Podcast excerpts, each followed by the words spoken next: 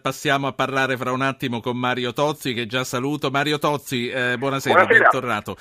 Un titolo, poi facciamo i titoli dei TG e veniamo a parlare dell'Aquila. Contento oppure no dell'appello dell'Aquila?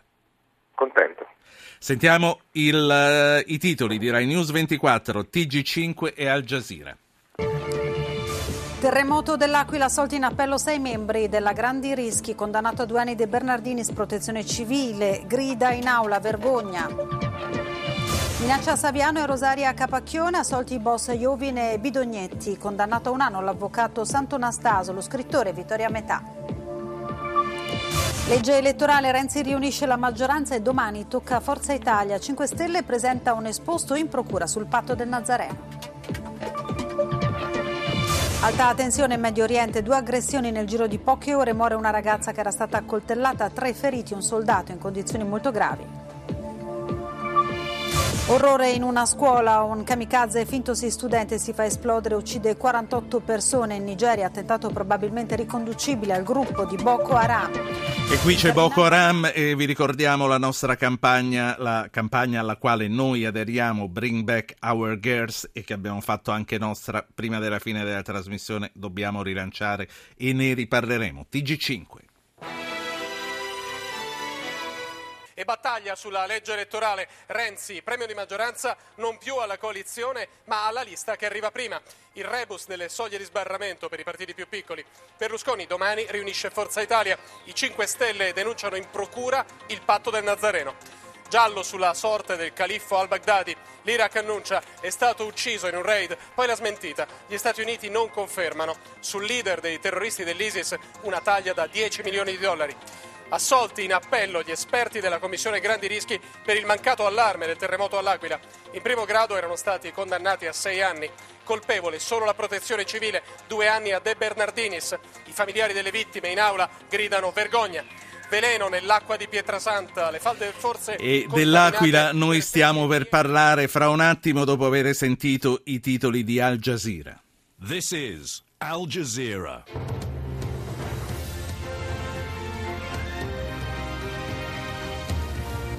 Un attentatore suicida si fa esplodere fuori da una scuola nel nord della Nigeria, uccidendo decine di studenti. Un nuovo accordo delle Nazioni Unite per la guerra in Siria. Il presidente Assad riceve l'inviato e si dice disposto a valutarlo. In Olanda la commemorazione per le vittime del volo MH17, mentre nell'est dell'Ucraina gli investigatori continuano a cercare le risposte.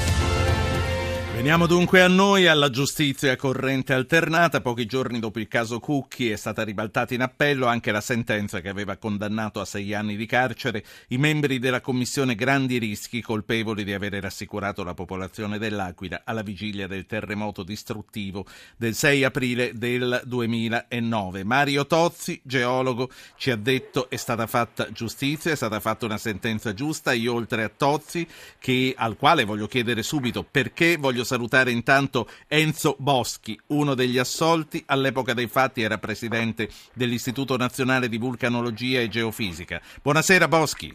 Buonasera a voi. È un incubo che finisce? Ah, certo, una cosa terribile è stata. Perché, Mario Tozzi, è stata una cosa terribile? Ma per diverse ragioni. La prima Aiuto Tozzi, non sento una parola. C'è stato... Io mi sento bene. Adesso anch'io, c'era stato uno scroscio orribile. C'era un problema di comunicazione. No, sì. Dicevo, la prima motivazione è che non si era mai visto in nessun paese moderno, ma per la verità forse nemmeno in quelli meno moderni, che la scienza fosse portata, perché di fatto poi è questo, se vogliamo stringere, in un'aula di tribunale, per discolparsi di essersi comportata come si sarebbero comportate in qualsiasi altra parte del mondo di fronte agli stessi dati. In più aveva una portata così negativo,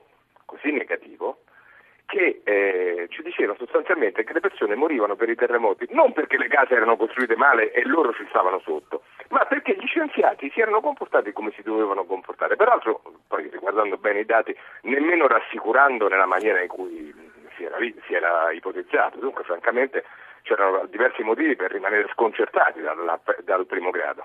Enzo Boschi, lei è in grado di rievocare quei giorni precedenti che furono lunghi giorni, furono settimane di piccole scosse, quei giorni precedenti a quel terremoto? Sì, fu una sequenza sismica non particolarmente poi rilevante, ne abbiamo osservate molto più intense in questi ultimi 5 anni, circa una quarantina, sempre in zone ad alta pericolosità sismica. Le tante piccole scosse sono caratteristiche di una zona altamente sismica come l'Italia, come il Mediterraneo. Non c'è una relazione di causa-effetto fra piccole scosse e scosse più forti, sono manifestazioni di una stessa realtà, quindi non è che osservando tante piccole scosse si può dire che verrà un forte terremoto o, come hanno detto alcuni, le piccole scosse impediscono il verificarsi di un grosso terremoto. No, il terremoto di magnitudo 6 in Italia è possibile in circa il 70-80% del territorio nazionale, è poco probabile, noi diciamo scientificamente, nel senso che ce n'è uno ogni 4-5 anni, ma non è impossibile, cioè non è che non si verifica perché è poco probabile, si verificano e come la storia sismica del paese ce lo insegna. Senta. Quindi, come diceva giustamente Tozzi, l'unica soluzione usata in tutto il mondo civile è quella di costruire bene. Lei non si è mai sentito in nessun modo responsabile della tragedia in vite umane, di quello che è accaduto all'Aquila? No, questo no. Io poi non conto niente. La comunità scientifica, di cui anche Tozzi fa parte, ha contribuito a creare, fisici, geofisici, geologi, ingegneri, ha contribuito a creare la mappa di pericolosità sismica, che è la più avanzata al mondo, che le dice punto per punto qual è l'accelerazione massima che può avere il suolo a causa di un terremoto, quindi il parametro fondamentale per costruire bene. È un risultato importantissimo che io considero superiore anche al bosone di Higgs, che non serve a niente. È un risultato che vorrebbero avere anche tutti gli altri paesi sismici, ma non hanno i nostri dati. E questo, diciamo così, con la pubblicazione di questo risultato non sulle riviste scientifiche, ma addirittura sulla Gazzetta Ufficiale, la comunità geofisica ha fatto il suo dovere. Adesso devono essere gli amministratori locali, i costruttori che ne prendono atto, e non utilizzare l'edilizia per arricchirsi rapidamente, usando materiali scadenti per vendere le case ad alto prezzo. Sentiamo la voce di un ascoltatore, mi segnalano che è un ingegnere, conosco solo il nome, Gianfranco. Buonasera Gianfranco, e so che chiama dalla Spezia, quindi zona al momento al centro dell'attenzione per quanto riguarda allarmi e rassicurazioni. Sì, assolutamente al centro dell'attenzione, qui abbiamo uno stato di allerta 2, però io, parlando anche con la gente, devio un attimo dal discorso dei terremoti, però condivido praticamente tutto quello che è stato detto finora. Quindi lei è soddisfatto di questa sentenza? Assolutamente sì, praticamente io me ne occupo di queste cose dal 2003 in pratica, e sono già 11 anni, però io ho visto che è tutto basato su studi probabilistici, di matematico di sicuro, nel senso previsionale non c'è praticamente nulla. La mappa a cui faceva riferimento il dottor Boschi è effettivamente stato un risultato molto importante, anche se poi non è detto, perché lui ha detto che l'accelerazione massima che si può avere punto per punto, è vero, noi progettiamo e calcoliamo sulla base di questo valore, che però deriva da studi probabilistici, non è sicuro al 1000 per 1000, cioè in teoria potrebbe sempre avvenire qualcosina di più. Questo qui è bene che la gente lo sappia, esattamente come nel caso delle alluvioni, quando danno l'allerta 2 non è detto che un'alluvione debba verificarsi in un determinato posto, e gli ultimi terribili esempi di Genova penso che lo abbiano confermato in un modo drammatico. Grazie signor Gianfranco, grazie ingegnere. Sentiamo da Lecce, c'è Massimiliano, buonasera. Anzi, prima di dare la parola, il nostro numero è 335 699 2949. Non è un numero per parlare, è un numero per mandare gli SMS o i WhatsApp, e nei vostri testi dovete indicare l'argomento sul quale volete intervenire. Dopo del terremoto parleremo di Bagnoli con De Magistris, della Catalogna, e parleremo dei venti di guerra fredda, che c'è il rischio che tornino in Europa. Vada Massimiliano, torniamo al terremoto. Sì, buonasera. Io la domanda che vorrei fare al suo ospite è la seguente. Si sente dire dalla comunità scientifica, non tutta in verità, da una buona parte, che le tecniche che si stanno usando soprattutto in Basilicata e che si vuole utilizzare nel Mare Adriatico e nel Mare Ionio di estrazione, di ricerca ed estrazione di giacimenti petroliferi possono provocare un rischio serio di terremoti. Ecco, volevo il parere del suo ospite. Ne abbiamo due, e quindi tutte e due altamente autorevoli per poter dare una risposta. Se era possibile vorrei aggiungere un'ultima cosa. Io mi auguro che Renzi consideri strategico per l'Italia non solo regalare il petrolio alle compagnie internazionali come avviene oggi, perché il petrolio che si estrae in Italia, ironia della sorte, non serve all'Italia, viene svenduta alle compagnie straniere, ma io spero che il governo Renzi consideri di strategico per la nazione risanare soprattutto quei terreni inquinati della Campania che gridano vendetta. Nel 2064 si prevede nessuna forma di vita in quelle zone, quindi spero che si ravvedano, che trovano già le tombe. Già nel 2064, sentiamo anche qui periodo, che cosa dice Tozzi. È un periodo della procura. Grazie, che Massimiliano. Dice cosa. Grazie Massimiliano. Allora, Tozzi e Boschi, le estrazioni petrolifere, se ne è parlato molto anche quando c'è stato nel 2012 il terremoto in Emilia-Romagna. Le estrazioni petrolifere in un qualche modo contribuiscono alla sismicità. Tra l'altro, sbaglio o c'è qualche apertura adesso al fracking anche in Europa e anche in Italia? Tozzi. Allora, due risposte diverse. Insomma, la prima è che naturalmente diciamo con un minimo di incertezza, però no, nel senso che una minima microsismicità può essere indotta quando si usano procedimenti come quello di insufflare nei serbatoi petroliferi gas o fluidi, ma è limitata nella magnitudo e circoscritta nella zona. Dunque, francamente, se uno si vuole opporre agli idrocarburi, e ci sono parecchie buone ragioni per farlo, non mi affiderei a quella, ma piuttosto a tante altre serie, cioè quello che succede quando bruci gli idrocarburi con la combustione. Boschi, che cosa dice di questo? Sono completamente d'accordo. Ovviamente se uno va a fare queste cose in una zona altamente sismica, con una faglia attiva eccetera, è bene evitare, insomma, ma credo che Tozzi ma la stessa maniera. Tozzi, nella Terra dei Fuochi non ci sarà più vita nel 2064. Oh, allora lì pure bisognerebbe dire che non so, forse questo non lo sa.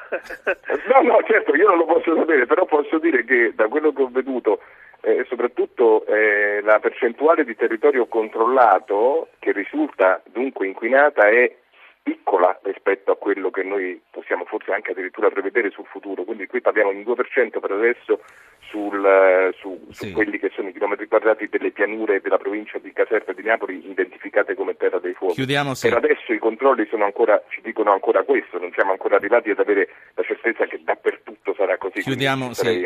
Chiudiamo questa parentesi, c'è ancora un ascoltatore da far intervenire, poi vi voglio chiedere delle valutazioni a entrambi sul rischio adesso di avere un eccesso di allarmi per pararsi le spalle, come si dice. Andrea da Trieste, buonasera.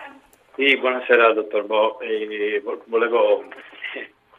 Volevo dire che sono contento anch'io per la soluzione degli scienziati, e devo dire che loro hanno pagato, credo, perché in Italia purtroppo funziona un po' così, loro hanno pagato per i guai combinati dalla politica.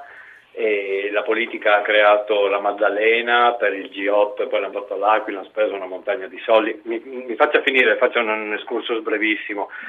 E la gente è talmente incazzata che qualche giudice ha pensato, purtroppo succede anche questo in Italia, di cavalcare l'onda e di accusare gli scienziati, perché purtroppo facente parte del sistema c'è stata la protezione civile di Bertolaso, che non ha dato chissà che gran lustro a un'etica di protezione civile. Quindi chi ha pagato per questo sistema di malaffare, le famose risate degli intercettati, per tutta questa sua ricostruzione, poi ha una fine, vero? Ma questo non ha fatto altro che portare acqua al mulino della magistratura e beccare il primo che poteva essere accusato. Io credo che la magistratura non sia tanto contenta, se possiamo identificare la magistratura, che lei la accusi di essere così condizionabile da queste cose. Grazie Andrea, la saluto. Stiamo arrivando verso la fine. Io vorrei chiedere a Enzo Boschi se in un qualche momento ha pensato di poterci finire davvero in prigione. Sì, l'ho pensato fino alle 5 e un quarto di oggi. Ma com'è aspettare una sentenza? Lei era lì. È una cosa, guardi, terribile. A un certo punto, anche perché c'erano 40 televisioni da tutto il mondo, c'era un caldo tremendo e pensavo proprio di sentirmi male, di lasciarci le pene. È una cosa terribile, guarda, non l'auguro a nessuno. Io ho avuto un'esperienza tanti anni fa che qua, mentre c'era all'aeroporto di Fiumicino, c'era molti voli cancellati per la nebbia, eccetera. Mi sono trovato seduto a Enzo Tortona, che era stato appena e lui mi disse: guardi, lei non potrà mai capire, perché mi ci mise a parlare, non potrà mai capire che cosa significa essere accusati di cose tremende se non ci si passa, questa è la situazione, non si può capire, e io spero che i miei che non debba toccare più a nessuno sì, oltretutto non sai neanche di che cosa esattamente sei accusato e non sai neanche come difenderti.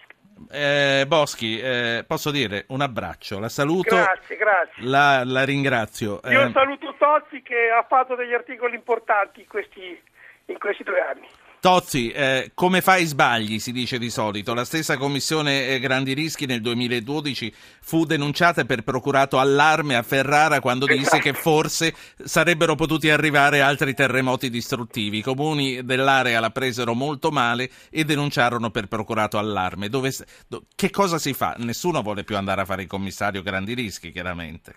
Naturalmente no, e va anche detto che ogni volta che c'è un'allerta, in media, statisticamente, 1 solo su 3 è veramente grave, cioè gli altri 2 possono rivelarsi fallaci, cioè non così gravi. Io, invece di salutare questo come una cosa positiva, addirittura gli amministratori si risentono perché tu li dai quegli allerta. Bisogna farlo invece, bene hanno fatto a Roma adesso con l'allerta meteo, bene fanno altrove, e anche se per quella volta il danno non sarà stato così grave, non sarà stata così importante, questo significa vivere in un paese giovane geologicamente che ha un rischio naturale elevato, e dobbiamo abituarci a vivere in queste condizioni qua, non possiamo continuare a pensare che dipende dal fato.